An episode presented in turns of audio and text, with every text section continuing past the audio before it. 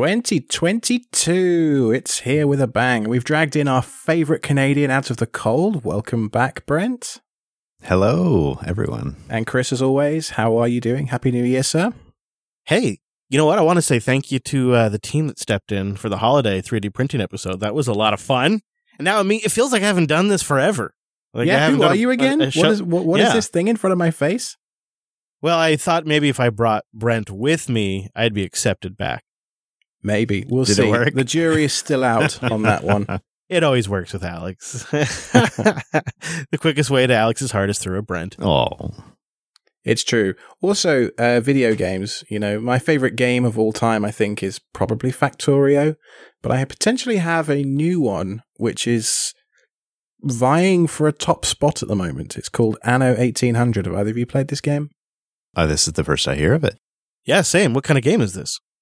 It's a city builder where you manage like supply chains and that kind of thing. Um, Oh, sounds like it's up your alley. You're pretty much playing as the East India Trading Company minus the slavery part, so that's kind of nice.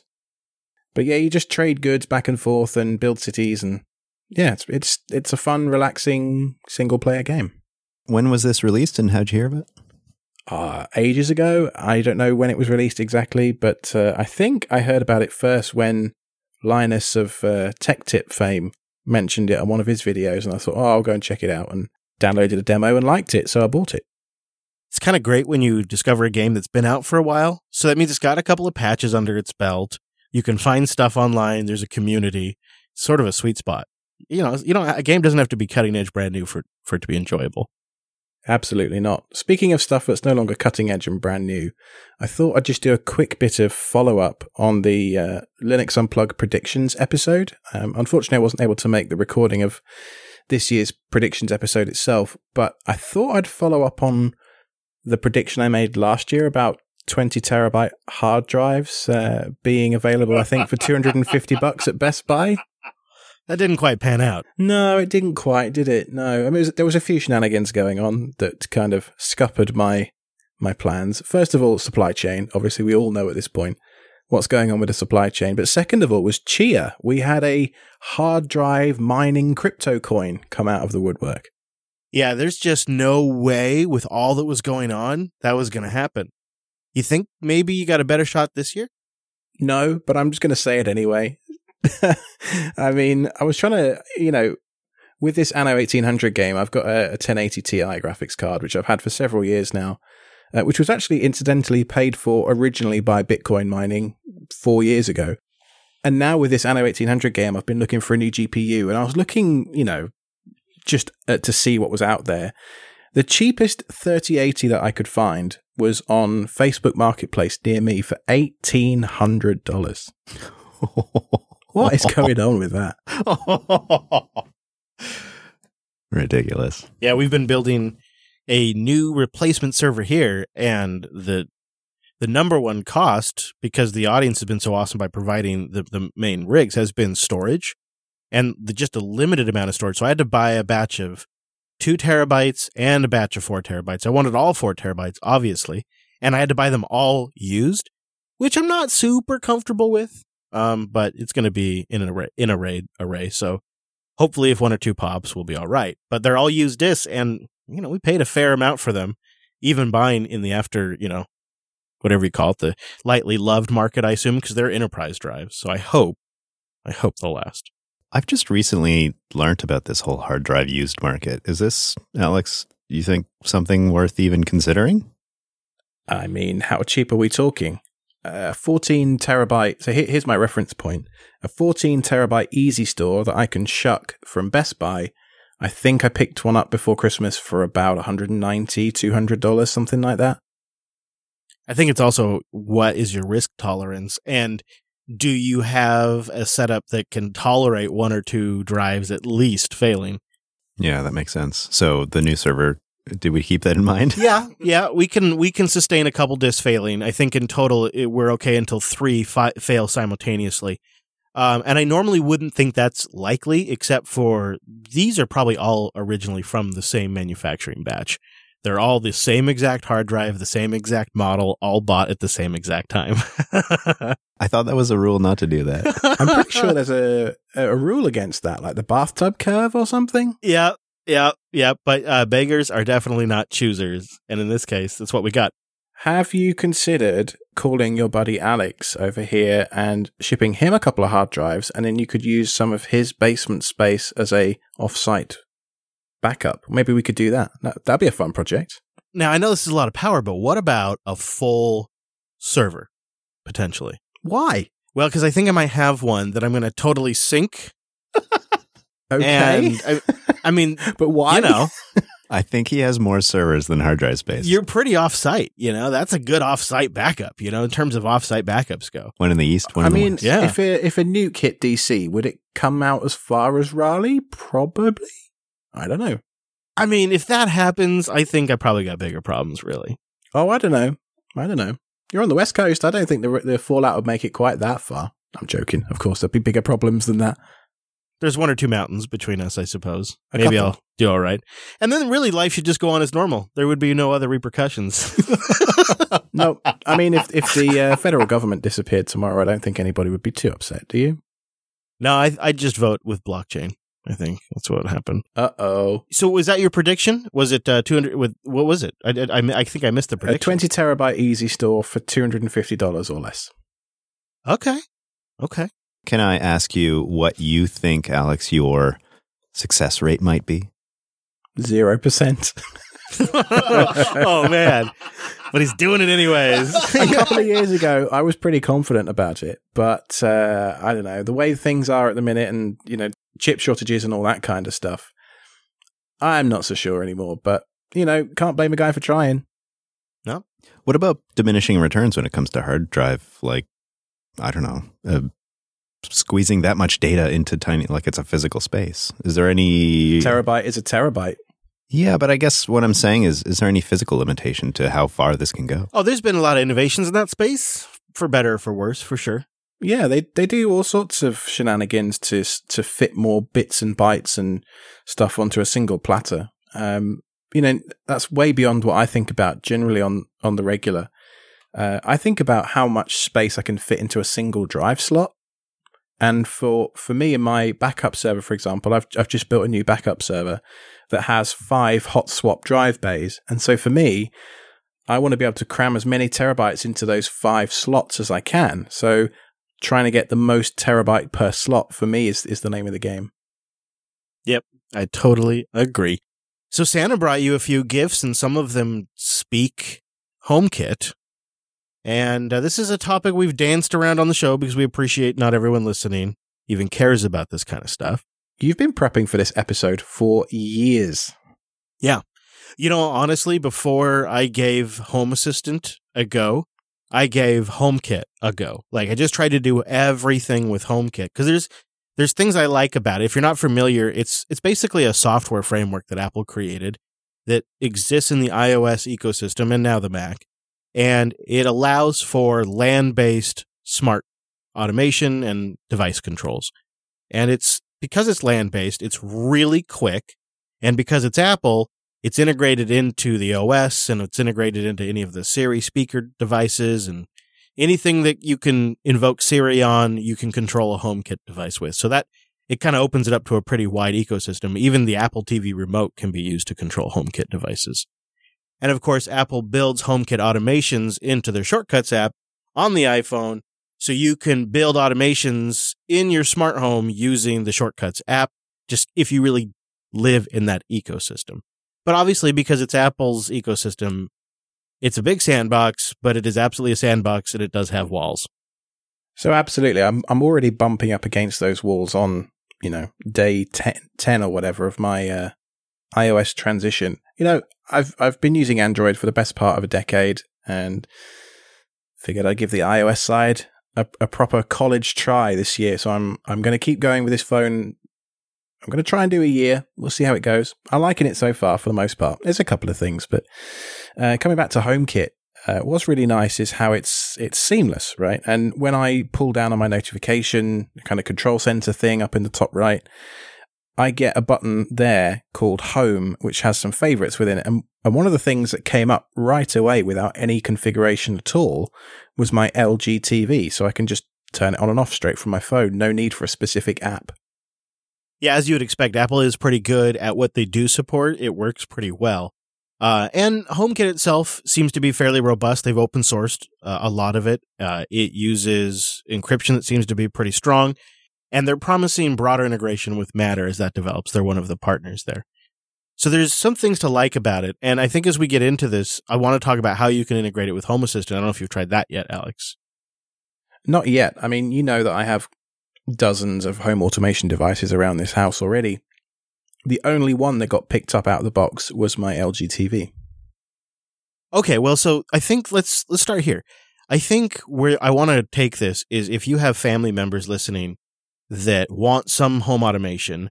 They're not comfortable with Google or Amazon doing cloud control services, and they're not interested in running something like Home Assistant or OpenHab or a SmartThings Hub.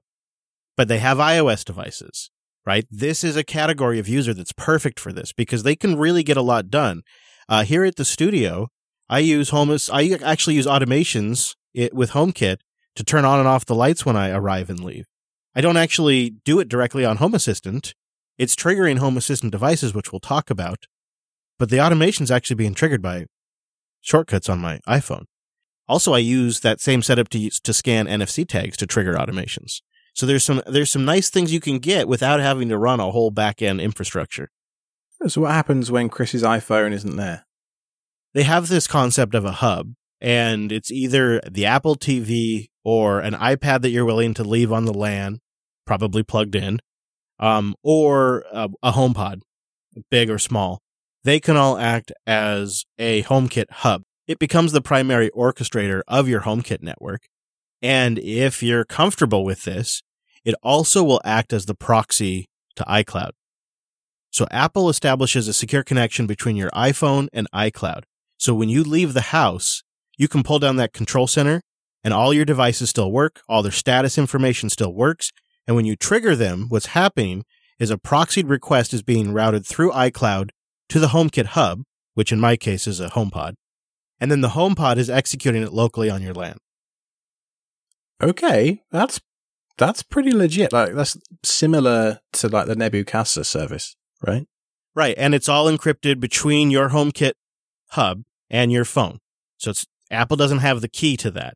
So that's also another. They they are they they do have the ability to exchange it. So in theory, they could probably intercept it. But as far as where the encryption keys are held, it's on your iPhone or your I- iOS device. Could be the watch uh, and the HomeKit hub. So how do I add things that don't have HomeKit support to this ecosystem? Can I do that? I do it through Home Assistant, but we'll get there. I wanted to mention Homebridge. Homebridge is really the way to do this right now for you mentioned LG televisions. Before LG natively supported HomeKit, everyone was doing it with Homebridge. And it was you could run it like on a Raspberry Pi and it essentially it'll talk their proprietary API, whatever protocol or service it might be. The bridge will talk that and then it'll translate it to HomeKit. So it'll just show up to your iPhone as a HomeKit device, but it's really the bridge making that representation. And so people were controlling LG televisions using this bridge and LG got wind of it and they thought, oh, well, maybe we should work with Apple and just build in the HomeKit support. And that's how that actually started. So I don't need the home bridge. That's just a nice to have. Yeah, and you really don't if you're a Home Assistant user. But if you, again, if you want to go the route of controlling stuff without the whole infrastructure of managing Home Assistant, you could use HomeKit to do 90% of what you need. And then those random cheap devices that are quote unquote smart devices that are not HomeKit compatible, you could you could run Homebridge on your Mac or on, on a Raspberry Pi or on a Windows box or a Linux box, and you could you could get that other 10%. And it does a bunch of neat stuff that Apple's probably never going to really do, you know, as any community builds on. So there's some other advantages to Homebridge. It's not necessary unless you want to support non-HomeKit compatible devices. Okay, well thanks for clearing that up. The uh the the terminology here is so confusing. You know, HomeKit and HomeBridge and Home Assistant, and it's kind of hard to keep all this stuff straight in your head when you're fresh to it. Why don't we come back to that in just a second?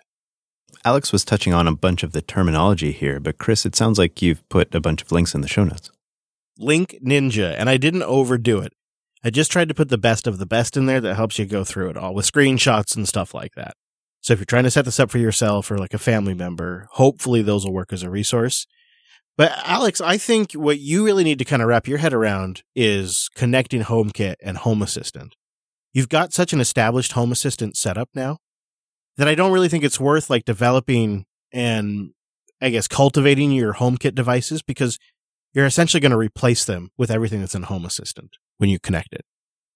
And so every device that is in Home Assistant will now show up to your iPhone as a HomeKit device. So you connect the devices to Home Assistant and then they show up on the iPhone. And so that means non HomeKit devices show up, obviously. That also means things like your automations and your scripts and those types of things, even camera feeds, now also show up as HomeKit devices. Camera feeds? Yeah, it depends on the camera, of course, but yeah. Mhm. Oh, that's pretty cool. So I've just right now installed the HomeKit integration. And I now have about 20 different devices asking me to scan a QR code and add them to the Home app. Yeah. That's why I'm saying like it's kind of easier to just I had to just take a weekend and cuz I was all in ho- on HomeKit and I just had to move them all over if I recall. Although read on it because it's been so long since I've done it that they may have changed the way it works now. But then future devices now I just add them directly to Home Assistant.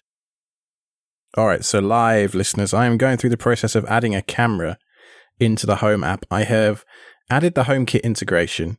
Now I'm going through my notifications and adding, by scanning a QR code in the Home app on iOS, I'm adding an uncertified accessory and I get a great big warning telling me it's not secure as I do it. It's now connecting to the camera, which is in the kitchen. What's that? Kitchen hub. I don't even have a camera in the kitchen. Oh yeah, it'll it'll try to guess. Yeah. It will Well, try let's to guess. continue. Okay, Blue Iris, all cameras. And camera that you know of. I mean, let's be honest, Brent and I have both been in there. There's a few cameras you don't know about. Oh, it's my driveway, not my kitchen. But that's pretty cool. hey, yeah. Now, what's nice is all your devices on your iCloud account and your family devices can get access to those. So Catherine could have all of those devices on her iPhone. And my kids, like when they're at the RV, have access to those devices on their iPad so they can read or be in bed at night and they can just grab their iPad and turn the lighting off when they're done now, which has been great because they just discovered that on their own and I didn't even have to like tell them about it. And they have also the tablets, but now they have it right there on the device that they already have. So why not have that additional integration? absolutely. Yeah, uh, that's pretty cool. It, it, for me, answers some of the biggest questions I had actually, and I've deliberately left all of this research to do it's kind of live on air, live on the episode to make it more exciting or something. I don't know. It answers some questions that I had about how to actually integrate this stuff. But uh, when we were talking the other day, you suggested that um, I might need an Apple TV, and I'm, I know we touched on the iPad and, and things like that as like a home hub. Why why would I need that? Is that for the kind of relay thing that you were mentioning? Yeah, so the Apple TV can act as that hub. And it will do a fine job because it's powered on all the time and you'll probably have it plugged into Ethernet. So it's actually a really good device for that. And um, they have a low power mode for it and everything like that. And there's even some information when you go into the settings screens, you can see like uh, what its status is as far as your HomeKit hub goes. And when you put it on your network, you plug it in. If that's the first device you have, that's if you don't like say already have a HomePod, it'll just sort of negotiate and it'll become the leader automatically. You'll never know. You never really have to futz. It just does it. Now, I've just tried to add my robot vacuum and it tried to pick that up as a camera for some reason. Uh, I think because of the map portion that the uh, Xiaomi RoboVac thing that I have, RoboRock S5 is the one I have. And it's trying to use that map as a camera and it's just failing and spinning. And so this isn't perfect by any stretch, but I can certainly see why this would be useful. What I would do for some of those devices is just disable them in HomeKit because, like, so say you have like my sensors that have six different sensor feeds. Each one of those will show up as a device in HomeKit. The humidity, like all of it, just shows up as a device. And some of it, there isn't like a parallel. There's nothing in the Apple world that equates to that kind of device. And so I just disable those. So it basically it's like a one-time curation where I go through and I just I take some stuff out. And there's a couple different ways you can do that. I don't remember the best way, but I found it online by looking and I I just went through one time and disabled everything that I didn't want in that HomeKit screen once and it's been great. But yeah, there is edge cases like like um, a device that has two camera feeds and stuff like that. But I think Apple only expects devices to have one single camera and those kinds of weird edge cases. But when you're looking for like controlling smart devices or lights or kicking off automations or scripts, it's great at that kind of stuff. Um, but it doesn't fully replace going to the Home Assistant web UI or app if you're, you know, even a moderate power user. I don't think it helps either that my other primary HomeKit kind of ecosystem, the Philips Hue stuff, I recently replaced that with a Conbee 2 uh, Zigbee bridge and Zigbee buttons everywhere. So, you know, the, Oh, yeah. the, the couple of low hanging fruit that I had that would have worked uh, now don't work because I've kind of taken that control back in house. But as connect, if you do connect HomeKit up all to Home Assistant, then those will show up. Those will be devices as buttons you can use uh, in HomeKit. That's pretty cool. Yeah, and so then that means also your iPad gets that, uh, your watch, and any of your Siri tubes get that. And I think the Siri tubes actually make for kind of a nice home automation voice control. It's a decent compromise. I think it's a, a it's not a perfect privacy story, but it's clearly better than Google and better than Amazon. Yep. I, I'm, I'd be lying if I said that wasn't part of my motivation to switch for a bit. And I like that their protocol is LAN based.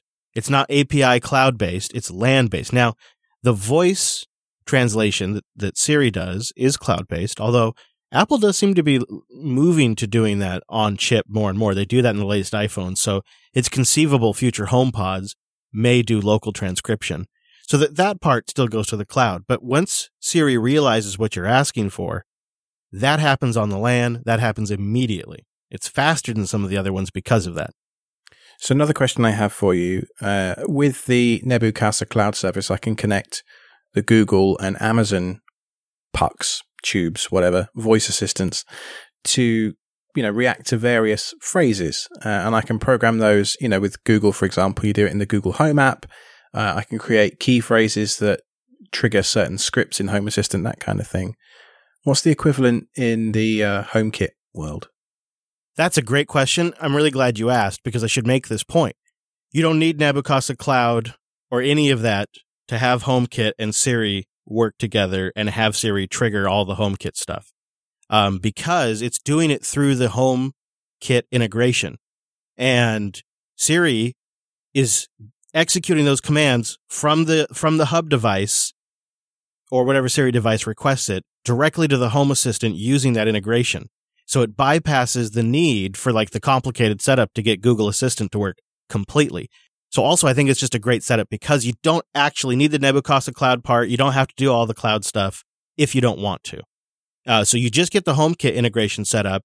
And once you have uh, all the HomeKit devices associated with Home Assistant, it Siri just works. Your phone, it'll work on your phone. It'll work on your HomePod. It'll work on your watch. It'll work on your Apple TV. It all just, it happens immediately.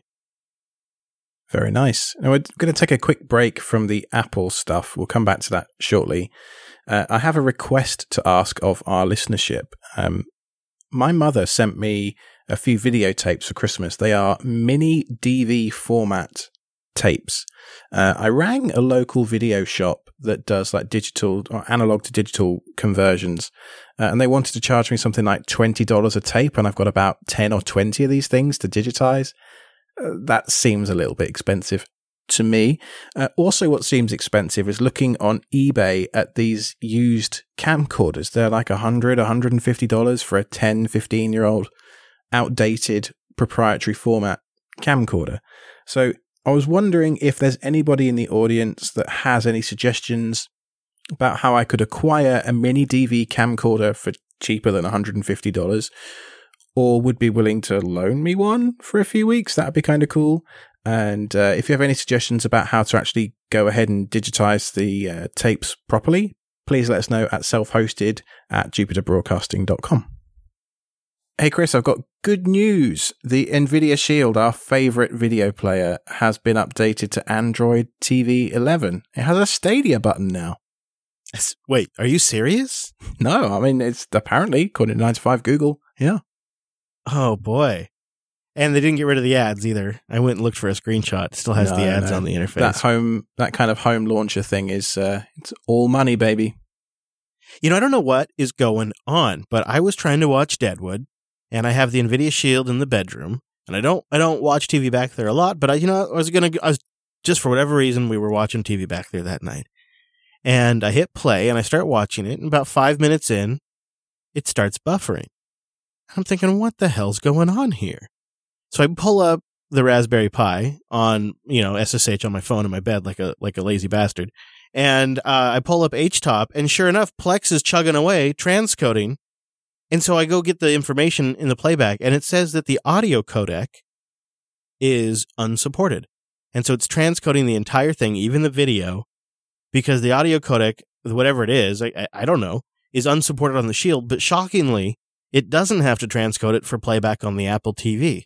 So I can't imagine what codec the Apple TV has that the NVIDIA Shield doesn't but uh, I kind of designed my Plex setup to never transcode because I'm doing it on a Pi that's doing like a thousand other things. so once it starts transcoding, all bets are off. You know, that TV watching session gets wrecked. I think the Nvidia Shield, we did an episode on it a long time ago, but it is the single longest running piece of hardware in my entire house, near enough. I think I've got a UniFi access point and an Nvidia Shield that all date from 2014, 15, something like that. And I haven't replaced or upgraded either of them, It's like the Android LTS. right? I think it helps that it's the same chip that they used in the Nintendo Switch, though. yeah, and and a couple of uh, NVIDIA devices they sold to OEMs too. So I'm sure they still have engineers working on drivers and getting Linux running on there. So I'm yeah I'm keeping mine for now, but I am tempted to replace it because of this codec issue. Although it really hasn't been a problem in the past. So So, what would you replace it with, Mr. Apple iOS boy? Well, what do you think? I actually think the Apple TV is pretty decent, especially if you only buy these things every four or five years. Um, and they don't update it very often, so they last about five years. The performance is better than even the NVIDIA Shield, and that really is saying something. This isn't supposed to be an exhaustive comparison between the Apple TV and the Nvidia Shield. Perhaps we'll save that for a future episode. But there's a couple of things before I buy one that make me worry a little bit about doing so, um, potentially. Uh, number one is uh, I'll list my use cases and then perhaps you can address them. Are you talking about the Apple TV or the Shield? Uh, so I'm I'm talking about use cases I have on the Shield that I'm worried I won't be able to replicate on the Apple TV. Gotcha. First of all, is iPlayer. So, obviously, living in the States and being British, we like to get real TV uh, from the BBC. And the way we do that is we have a WireGuard VPN that goes into one of my parents' houses in England, and our IP address is a residential IP. So, so far as the BBC are concerned, we can just stream iPlayer as if we were in that building. Uh, and there's no problems there. Whereas if you were trying to use several commercial VPNs or host something up on Linode or DigitalOcean or a n other cloud provider, that IP block is kind of blacklisted by the BBC. I've also heard stories that they blacklist certain models of Roku's from listeners. Um, so, you know, you've got to be really careful about the devices you try and do this on, apparently. So that's number one is how am I going to get a WireGuard tunnel on an Apple TV back to England? And then the second one is something like Kodi. So Kodi, as I'm sure many, most of our listeners know, is is like the jack of all trades. Like if it won't play in Kodi, it's a broken file type video player. Um, so for me, those two things, you know, Plex and Jellyfin, I'm assuming are both absolutely fine on the Apple TV. Yeah, those the, those are fine. Yeah, the, those are both really good questions. Um, I don't really have an answer for you on the WireGuard VPN other than solving that at the network layer, uh, which I could imagine a couple of tri- tricky ways to do that, but no particularly great ways to do that. Uh, but I could imagine a routing situation where you're taking care of that at your firewall or at at some other device. Um, that's the only way I could think of it. I think you'd probably want to go that route because it's not unheard of to have people root the Apple TV and install third party apps. That's been more common on the Apple TV than it is on other iOS devices. But I don't really find that to be a good long term way to go because eventually Apple releases an OS that breaks it. every time. Mhm. Like you used to be able to, to your second question, there was a period of time where you could make an Apple TV a hell of a Kodi box. It was awesome. Um, but time moved on. Apple updated the hardware and the OS requirements, and that ability went away. And uh, I've I have replaced Kodi with Infuse. I've mentioned it before on the show. I think Infuse is the best set top television style interface to video playback. It's got the best codec support.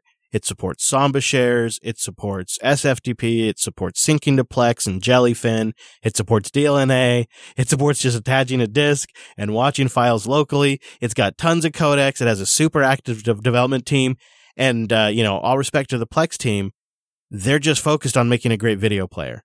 And, you know, they don't necessarily need to own the back end. If you want to, you know, roll it with a file system, they'll go that way. If you want to sync it to a Plex server or Jellyfin, they'll go that way. And so Infuse for me, I even subscribe to the pro version because I think it's absolutely worth it. And um, I took about a year off from Kodi. And man, I tell you what, I, I used to be one of Kodi's biggest fans. You can find really embarrassing old videos of me on YouTube uh, where I'm really advocating Kodi. Actually, man, you can even find videos of me advocating XBMC before it became Kodi. Like it's the, the, the, the loyalty runs deep. I think there are videos of you advocating how to run XBMC on a PlayStation 3 Yeah. running Linux back in the day. Do you remember DLP televisions? The ones with the like reverse projectors Oh, that yeah, were really yeah, yeah. Woo. It was 720p, baby. And we were happy, goddammit. We yeah, it was. Uh it was great. But I took a year off from Kodi and then I went back to it uh, last month. And oh my god, I realized it's just from another era. Like I think if you have momentum with it it's fantastic, but if you take a year off and then come back to it, we don't design software this way anymore. And it does all this crazy stuff and it has it is it's a lot. And Infuse, it seems simple at first. It's deceptively simple. But as you begin to use it, you realize it's very powerful. And it has a fantastic video playback engine too, which is, you know, job one here. And it's great at jumping around. The just only downside, but if you're a Jellyfin user, you're used to this. But if you're a Plex user, I think the only downside is that it doesn't have skip intro, which I love. But they do not yet support skip intro. I think it's on the roadmap. It does have a feature that Plex needs to have, and that is it blurs spoilers. So when you go into a when you go into a show and you look at a season, it blurs the episodes you haven't watched yet, and I can't tell you how great that is. Whilst you were talking just then, I've actually gone ahead and installed it on the Mac that I'm recording this on and connected up my Plex library within what, two minutes? Uh, yeah, pretty, pretty impressive. It's, it's doing something now where it's processing my files or something like that, but, uh, I've got a 4K HEVC 10 bit test file that I know is, uh, of a very, very high codec and it just played instantly on my Mac. So If you turn on the iCloud sync settings, you can then go install it on your Apple TV, and all of those directories and stuff will be there on the Apple TV immediately. Uh, it may have to do some scanning, but it's it's nice like that. And th- the thing about the Apple TV is the Apple processors have been really good CPUs for what five years now, and so even though it doesn't have the latest processor, it's still just about better than anything else that's shipping in any other set top box. And that includes power use. It's a low power device too. So it takes less power when I'm running on solar than the Shield does, which, you know, not a big difference at these devices, but I'll take every little gain I can get. marginal gains, Chris, marginal gains. Marginal gains matter in the solar business. Yeah, they do.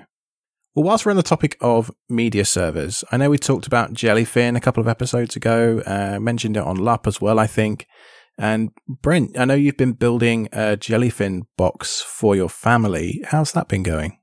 Yeah, I finally dove in. I, I I think I ran out of excuses to try Docker, try my hand at Docker, and uh, Jellyfin was a nice excuse to do that. I have to say, I think it's the beginning of a new era for me, which is very exciting. I mean, you guys are old hand at this, but um, but Jellyfin itself, I think I've been really impressed. It's the first time I really try to run a centralized media solution, and in my situation. Uh, my brother's in one home and about 90 steps away I'm I'm in another cabin and we kind of watch movies back and forth a lot. Um, but we share a network, which is kind of neat. Um, so I'm able to kind of optimize this thing while they're sitting there watching TV, which is kind of fun. But it just opened up a whole new world of possibility for me. I, I have always wanted to be able to, I don't know, sit at the dining room table and be able to put on my favorite album or change to, oh, I feel like jazz now. And I can see Jellyfin being able to do that because you can sort of tell it to play the music on a different device. And these are maybe features that I should have had in my life a long time ago. Like perhaps you two are just laughing at me because I'm late to the game here, but um, but it's it sounds and feels really transformative, really. Well, I tell you, I'm curious because I know that we've shared Plex service with you for some time now. So you're pretty well familiar with Plex and how it feels and how it operates and its feature sets.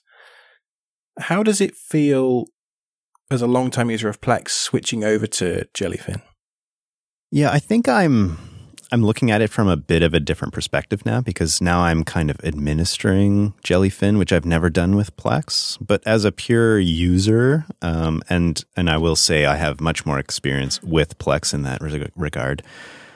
Um, it doesn't seem quite as polished, but I could see that it's starting to get there. Like occasionally, I mean, I'm I'm I'm now using my and you know the Jellyfin app on my Android phone to browse the interface and then sort of send that to the TV, right? So I'm doing things I never did with Plex. But occasionally that connection just kind of drops down. Like the the TV portion of it will just kind of give a black screen and the interface just goes away. So there's I can definitely see some glitches that I've pretty much never experienced with Plex, I'll say. Well, inevitably, this is what usually leads someone to just get a set top box. that connect to their TV, and you just have a Plex client or a Jellyfin client on that device. And, uh, you know, that's why Alex and I think about this a lot because you just want that to be a really nice experience. When you're sitting down, like we were sitting down to watch a movie, and uh, we were all hyped. It'd been a couple of nights we've been talking about it. We finally sat down to watch the movie. I hit play, and I had a file error and I was able to resolve it quickly. I, I figured out what was wrong pretty quick. Probably took us about five minutes. But that is, it's so like disruptive because you got you got a whole night going. It kills the momentum of the entire night for a good five minutes, and um, that's a best case scenario. You know, that's a best case scenario. Five minutes. I think it's by far the time of day you want to least be doing this right. kind of troubleshooting. Right. That's how I ultimately ended up going with just Apple TV and Infuse. But I like that you're going down this route. I'm actually kind of more excited that you're playing with Docker. I think that's going to be really great too, because that's going to open you up to a world of trying all kinds of apps. And those skills will work on any Linux box. If it's a, you know, a laptop, a server, or, you know, a VPS machine, it's the same commands and tools to install software on all of them. That sounds really nice. And I think it's also going to be a huge paradigm shift. You've both talked about how the day you kind of wrapped your head around Docker, your whole idea of how to run computers changed. And I'm really just starting that journey. For me, it was as an old IT guy that was doing this for, for you know, for years before we even had anything like containers. I mean, FreeBSD had jails, but for me, it was finally a, a real solution to separate my application from my data. That had always been something that I thought the lines blurred too much when I would set up a home server and with, with containers, Docker, I think, is the most widely used container technology. With containers, I, I, I finally had a really solid, reproducible way where I could blow away the application. I could completely destroy the container, pull down a fresh one. If the config was all the same in my Docker compose, it just reconnects everything, it starts right back up. And that was the day I was like, oh man, this means I can I can finally move an application and its data around. I can I can pick I can pick a pick all the data up off of one server, drop it on a new server, take that Docker Compose file, pull down the image, and it reconnects like it was always been running on that box. It just fires right up, and it it makes disaster recovery such a thing of beauty. And it makes actually being able to move off of a box so much easier. So when you need to grow and expand down the road, it's so much simpler. You know, I was giving this also as a gift to my brother's wife because she loves watching videos and stuff. And we don't have the greatest internet connection, as you know. And uh, so I've been ripping all of her favorite DVDs. She has just boxes of them. And so this was a nice gift to give. But the morning Christmas morning, I thought, okay, I had stayed up late, you know, putting a bunch of stuff on there, make sure everything works. And that morning, for whatever reason, it the interface on Jellyfin just stopped working. I couldn't I couldn't access it. I couldn't do anything. And I oh, thought, that's brutal. oh, this is hard syncing. And I think Christmas morning is maybe not the time to be troubleshooting, but what I ended up doing was just, okay, I'm going to start from scratch. It wasn't that hard to kind of build this thing. So I'm just going to um, delete the container and, and start it over again. And I had that aha moment that you just described, which was brought the container up and then everything was identical to the way I had left it, except it was now working. And that was the light bulb moment where I was like, oh, not only have I rescued my Christmas gift, but this is amazing. and it just then made me realize, okay, I'm I got to do this everywhere. There's there's no way that I don't want to be playing much much more with this. I do have a few questions for each of you though. I was constantly wanting to use the tools that I've had for many years to try to interact somehow with like t- for troubleshooting. I was like, okay, this thing's not working anymore. How do I troubleshoot this thing? And I know it's a whole world, but any like beginner tips on how to interact with these containers and how to make them easy, I guess? Right. I have a web page over at perfectmediaserver.com, of course, which I'll put a link to in the show notes, which will hopefully take you through all of the basics of my ethos on why you should be thinking about using containers. Largely, it's a regurgitation of what Brent's just said. Uh, but then throughout the rest of the page, it talks about things like Docker Compose, where you get your containers from and why, and how do you pick one over another, and what about Podman, and all those kinds of things. Um, so if you have a bunch of questions, I would direct you to that page. I'll just say quickly, just to help you get your head around it. Like you got to realize that its own contained environment. So if you want to execute a command in there or something like that, you have to use the Docker command line tools to execute the command inside that container. The other thing that's kind of nice about Docker Compose, well, there's a lot of ways to do this, but I think Docker Compose is probably the best way for a new beginner. Is when you launch an app with Docker Compose, you can do Docker Compose up. And if you don't tell it to otherwise, it'll give you the output on the screen and you can sit there and watch the log output. Oh, that actually sounds really interesting. Yeah, it's logs. Really, the, the key to your answer is you want logs. So however you have it, whatever tool you're using, you just want to be able to get to the logs. That's really what I wanted. And I had, I had no idea how to get to it. So I, I, I just kind of nuked the whole thing and, and yet that gave me exactly what I was looking for. So I don't think that'll be the case every time, but um, in this case, it worked nicely. There is an alias that I use, uh, which I created a long, long time ago called Detail, literally detail slammed together as one word.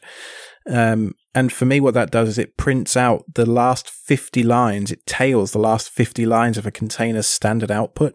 So, oh, that's nice. One thing you'll run into with, with containers is that not every app logs to standard out by default. And so sometimes you'll look at the logs for that container and you won't see anything in the logs. So you might need to, for that particular application, enable things like debug or error logging, um, or, or, higher modes, sorry, than error logging, you know, more than warning or info, at those kind of things. You need to turn it up to the highest chattiness that it has in the logs. Uh, some containers that will drive you potty, other containers it's uh, the bare minimum. Uh, Traefik's a good example of where they don't put enough stuff in the logs that they should. Um, yeah. We've mentioned it on the show before, but there's a tool called Dozzle, which will put your containers logs into a browser, and then you can search through the containers running on a specific box and look at the logs in a browser uh, if you want to do it that way as well. Well, before we go, I should mention we're doing a meetup at the end of January here at the studio, January 30th. It's a Sunday. We'll do a live recording of Linux Unplugged, and then it's a hang and chow. I have a birthday around there, so it's kind of a half birthday celebration, but I'm not making a big deal about that because I don't want people to think it's a birthday thing. I did buy some bubbly for you that I hid in the fridge. Really? So there'll have to be a That's you know adorable. a birthday pop of the cork on that one. Meetup.com slash Jupiter Broadcasting. If you're in the Pacific Northwest or you want to fly in on your private jet, we do have an airport nearby. You can go there. Meetup.com slash Jupiter Broadcasting for that. Also, thank you to our subscribers selfhosted.show slash SRE. You get some bonus content. You get a post show and it's ad free. So thank you for supporting us. And we do have the new network membership, jupiter.party. If you want to support for about the cost of two shows. You want to support the whole network, you get all the shows. Plus, you get Linux Action News ad free. It's the only way to do that at Jupiter.party. I'm really sorry, Chris, but I won't be able to fly in on my private jet for your birthday party. That's all right. I, I I understand. We should really fly to you. I mean, you're the one with the newborn, so And the weather. it's really our fault. I do. You know, you're up in the frozen tundra up in the north. You know, it's uh, it's vaguely warm down here at the moment. yeah, it's rough here in Seattle. We're known for our rough winters, that's for sure. Uh, we'd love to get your feedback on uh, content ideas, things we talked about today, great apps that you're running on your network, something you just self-hosted recently, feedback on the show or sponsors. All of it. Self-hosted.show slash contact. And thanks for listening, everybody. That was self-hosted.show slash 62. So I did my first drive shucking. I, I, I, I even went as far as doing the bend the pin off and just rip it off the drive route.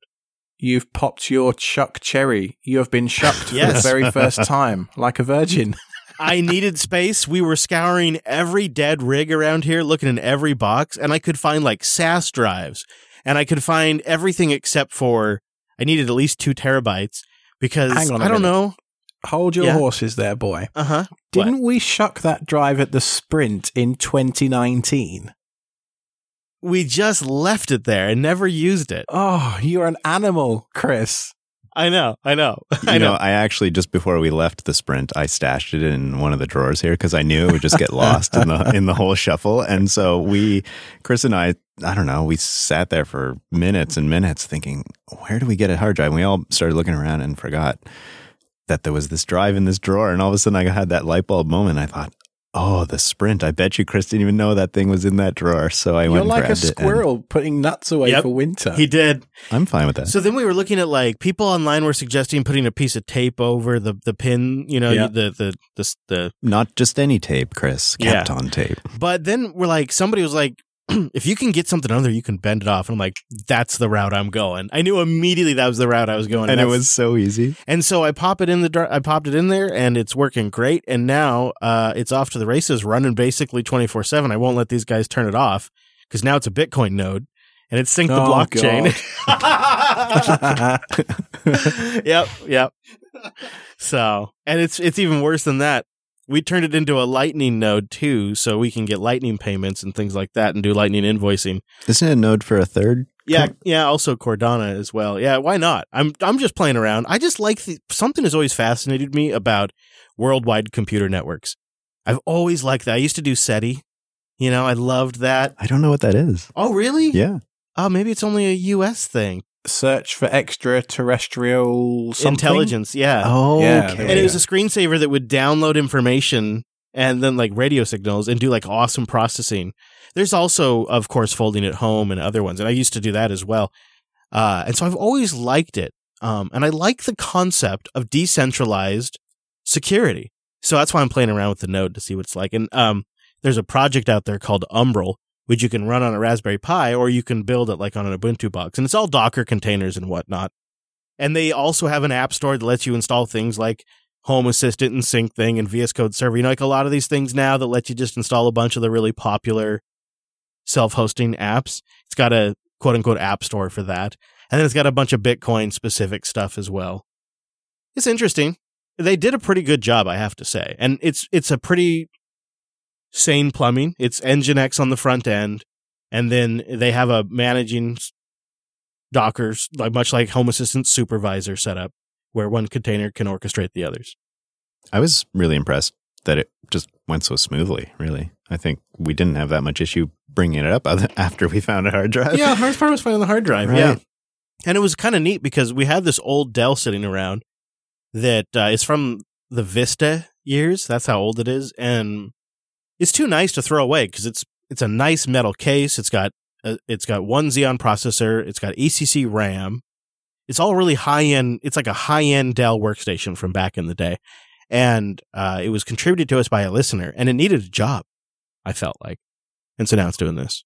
I, I recall one issue we did run into was that um, your logs were just getting sort of clobbered with floppy disk errors. Oh yeah, yeah. Yeah, what were we? What distro were we installing? Was that that was uh, CentOS, wasn't I, it? th- I think so. CentOS just had a fit that there was a floppy disk, but there was no there was a floppy disk drive, but there was no disk in there, and so it just kept airing out because it Actually, it may have been Ubuntu because I think you Maybe. you, you Okay. kind of yeah. I'm not sure. I think the only one that didn't do that was SUSE. Maybe it might have been both of them. I think it's a kernel thing. It just shows you that we tried them all for, the, for this. Yeah. it was. It, it's been a lot of fun though. I've seen you be giddy in a way that I haven't seen you be giddy in a while. I think You, embarrass kinda- me. Come on. you descri- embarrassing. Well, you did describe how it it's sort of akin to when you first discovered Linux. Yeah, it does feel like that a little bit. Come on, don't embarrass me now. Come on. You know, that's I got the you, you know, you saw me feeling the nostalgias up there for the uh for the good old days. But yeah, it's been fun and it it was like a whole self-hosting little adventure that I didn't plan on. But uh, you know, again, having that experience with managing Docker and all of that, when I saw what was going on under the hood, I was like, "Oh, yeah, I recognize this. It's a Unix system." So, Alex, when will you bring up your node? Yeah, but why don't you be a Lightning node and we'll send each other Lightning payments? Shit, let's do it right now. All right, go get Umbrel. Umbrel. Umbrel. How do I spell Umbrel? like an umbrella, just real short. Oh, okay. Can I run it as a container? Yeah, what I would recommend it is they have a setup script, so I would probably do it on like an Ubuntu VM and then just let it take over your Docker system. Or I could buy the all new aluminium Umbrel server with a 1.8 inch OLED display. That That's look- true. It does look kind of cool, doesn't it? I mean, if you were like I already like them because they spell aluminium correctly. if you were like a real Bitcoin bro, you know, and you had your millions in Bitcoin, you might drop 500 Bitcoin bucks on bro. it. You know, whatever. I need to download Umbrel OS for my Raspberry Pi. Okay, Yeah, and then Etcher. Or build and- your own. So you Can't build I just your own. download a container Yeah. coming up? Oh, oh, okay. There's a Linux button. Oh, I go? Yeah. You got to do that process. And again, I there this is I tried this on a couple of different distros and it works the best it seems on Ubuntu because I think they just make fundamental assumptions about the system. But there's not like one container you get. You got to run their little script. And then that's why I think it's probably best on an Ubuntu VM. And then you'll need probably about a terabyte of free space. Right now mine's using just under 600 gigs, but they recommend a terabyte. I can probably swing that. Umbrel, right? I'm going to call it Umbrel. Uh, There you go. It'll take me a little while to install Ubuntu, I guess, but And then after that, you'll need about eight really late nights to try to wrap your head around all, all of the, Oh my what's God. going on in this so, thing. so I know you don't really care, but it is. So the reason why we looked into this is because the podcast index people are looking at a way to make it so that way listeners can send lightning payments to podcasts as they're listening. Sort of like a system to replace Patreon or, uh, you know, those kinds of membership systems. And if you run your own lightning node, you can essentially get payments for near free. Um, and they're instant frickin' taneous. And it all rides on top of Bitcoin, but it doesn't, anyways, that doesn't matter. But, uh, so the idea is there's a couple of apps out there. Brent and I played with a couple of them. Uh, I played with Castamatic, and what was the one you? I was playing with Fountain, which I thought Fountain. Yeah, I also tried Fountain. Actually, pretty nice. So this means that listeners can now fund your DoorDash habit in real time, huh? Sure. Actually, I've, I've given up on the DoorDash and the Uber Eats, I have to say. He just brings me over and solve those problems. Oh, but yeah, anyways, so as they're listening, it can stream it can stream satoshis to the Lightning node. Is essentially, and they'll you Sorry, can. what's a Satoshi? I know. That's why. See, you did this, Brent. begins. You did Welcome this. to the rabbit hole. A satoshi is a fraction of a Bitcoin. How much of a fraction? A lot. A Bitcoin. a I Bitcoin can be subdivided hundred million times. So a lot. Okay. So you can send less than a penny over the Lightning Network. So you can do really, really micro transactions. So you could send, you could donate 25 cents. Uh, you could donate, you know, whatever. Is like 2000 satoshis for instance is 0.85 us dollars Yeah. So it's, um, if you ever hear stories about, uh, like so, such and such country is using Bitcoin because their currency collapsed. That's what they're doing is they're really using tiny, tiny fractions of Bitcoin. They're not buying Bitcoin at $47,000 or whatever. They're buying tiny $5 fractions of Bitcoin. And so they needed a way to process these transactions cheaply. And so that's how the Lightning Network was developed. And so it's a peer to peer network. And so I'm connected with a couple other people out there and we act as relays on the Lightning Network for payments. And it's, It's instantaneous and it's cheap, and uh, you can send it anywhere in the world. And the Strike app and the Cash app just announced that they've Cash just announced today that they're integrating Lightning payments. So there you go. Well, I'm installing Ubuntu right now. Might be a few minutes, but uh, I'll give it a go. I'll, I'll spin one up. Off to the races. You're going to become a Bitcoin node. You're going to secure the network, Alex.